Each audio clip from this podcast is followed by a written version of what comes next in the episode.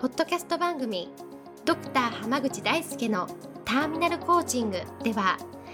医師としてもコーチとしても実績を出している濱口大輔が終末期医療で1000人の死に立ち会い300人以上の方にコーチングを行ってきた経験からあなたの人生を進化させるメソッドをこの番組を通してお伝えしていきます。それでは今回の番組をお楽しみください。こんばんは、浜口大輔です。ポッドキャスト番組、ドクター浜口大輔のターミナルコーチングを始めていきます。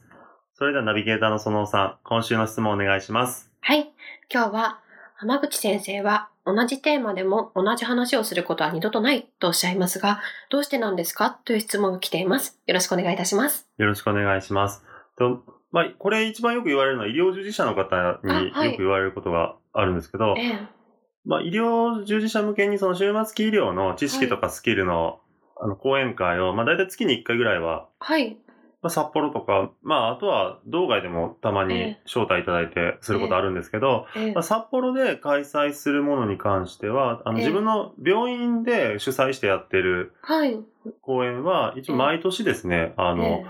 新作の講演を2、3個と、はい。あと毎年同じテーマ、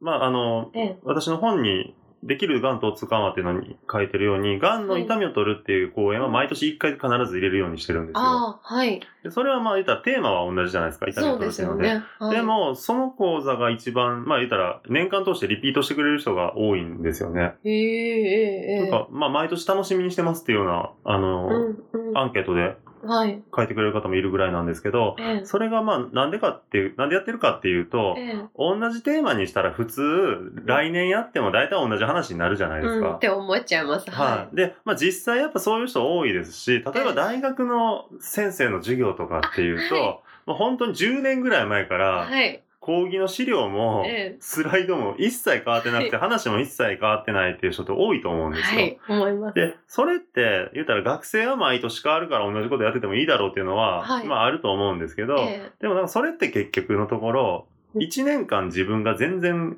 変化してないっていうことだと思うんですよね。えああ、確かに新しい話すことないのっていうことですもんね。そうそうそうなんですはい。で、私の場合だったら、その、痛みを取るっていうものの講演に関しては、ええ。必ず1年間で経験したことが全てうん。ひっくるめて次の講演になるわけなので。経験したこと、はうまくいったこと、いかなかったこととか、なんかええ新しいことを学んで試したらすごい良かったとか逆になんか最近これが通用しなくなってきたなっていうものがあればそれを省いたりとか、っていうふうはに毎年考え直しますし、もっと言うとそのええ。医学の中だけじゃなくって、ええ。例えばコーチングを、はい。コーチングの技術を取り入れた講演の構成にしたりとか。コーチングの技術を取り入れたその患者さんへの説明の仕方をちょっとブラッシュアップして作り直したりとか。あとはそのビジネスのセミナーとか出た時も、ええそこで出てきた考え方とかやり方っていうのを医学に組み込めないかなっていうのを毎回診療の時に、ええこれはいけるなと思ったやつをどんどん試していってて。で、より今までよりうまくいったなっていうのがあれば、それを次の講演に盛り込んでいくんですよ。で、考えたら1年間必死でいろんなことに挑戦して、ええいろんな努力をしていたら、同じテーマであっても、去年の自分の内容なんて、まあ言うたら今の自分から見たらレベルが低すぎるわけでしょ？なるほど。一年間分のすごい進化を遂げてるってことそうなんですよね。だから毎年同じテーマでやってたら、ええ同じ話を、例えば来年自分がしたって思うと、ええこう1年間、はっきり生きてなかったのと同じなんですよ。確かに時が止まってるって感じそうですそうですはい。それって僕はなんかすごく意味のない1年の使い方だったんじゃないかなと思うんですよ。うんしかも毎年楽しみに聞きに来てくれる人がいるってことは、ええその人たちから去年と同じでしたよねっていう、あーまあ、フィードバックが来る可能性があるじゃないですか。そうですよね。まあ、だから余計に頑張れるっていう部分もうんありますよね。その、もう毎年楽しみにしてくれる人がいるってことは毎年、え去年との違いをちゃんとチェックしてくれる人が外にいるっていうわけなので、ああ、確かにそうですよね。ああだたええ確かに毎回受ける人が全然違うんだったら、ええちょっと難しい部分もあると思うんですよ。ああ。毎回初めて聞くんだったら、ええ去年と違うかどうかって分かんないじゃないですか。まあそうですね。毎回、ああ、新しい話というか、えーそんなことがあるんだなって思われるってことですそうだそだから大学の先生みたいにずっと同じ話になっていったりするんですよね。はい。だからそこはうまい、ああの、うまく、その外からフィードバックしてくださる方が、うん。まあ何人かいらっしゃるんで、なるほど。それはすごく助かってますし、うん、で、うん。かといって、そのコアのスキルの部分は全然やっぱ変わってはないんです。あの、よりいいものがあったらもちろん変わりますけど、ええコアのところはスキルとかノウハウっていうのは変わんないけど、ええ。それ以外の周辺の知識とか、うん運営法、運用方法とかっていうのはもうどんどん変わりますね。なるほど。コア以外のその周辺のものっていうか、はい。がどんどん進化していくみたいなイメージですか？で、これって、そのええ。別に医学の講演に関してだけのことではなくって、ええ。実は、あの、コーチングとかもそうだし、他のスキルも全部そうなんですけど、ええ。私はそのいろんな、あの、ものを勉強しに、コーチングももちろん学んでますし、はい。なんか最近だと結構経済的なことと、経済学的なこととか、ええ。勉強しに行ったりとか、もう全然関係ない、そのリーダーシップのことを勉強しに行ったりとか、医学のテクノロジーの進歩の話とかも学びに行ったりするんですけど、それを全部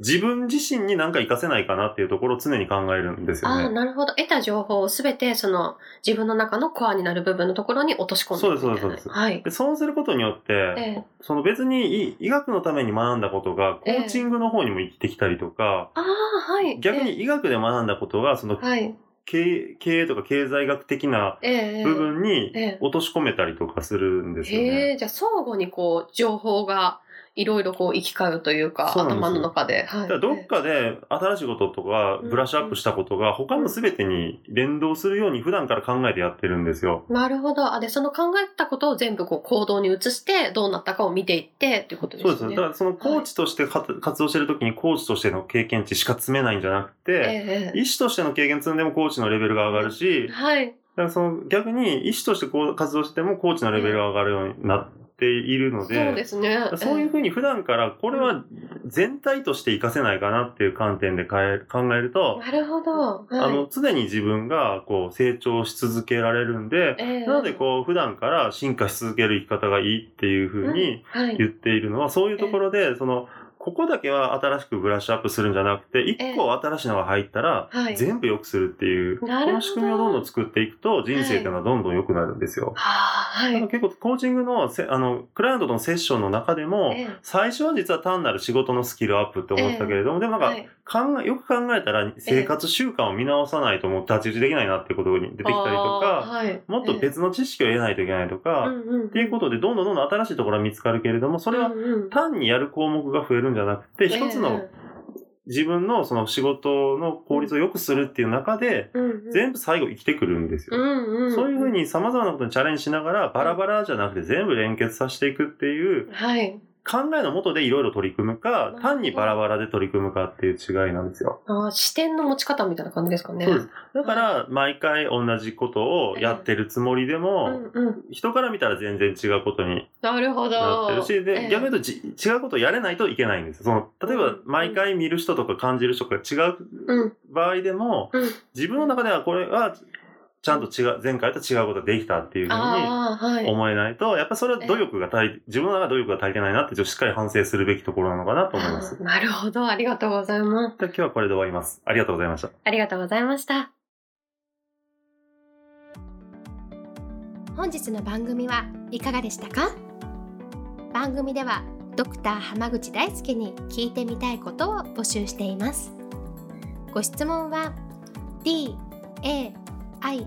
s u k e h a m a g u c h i c o m 大輔濱口 .com の問い合わせから受け付けています。またこのオフィシャルウェブサイトでは無料メルマガやブログを配信中です。次回も楽しみにお待ちください。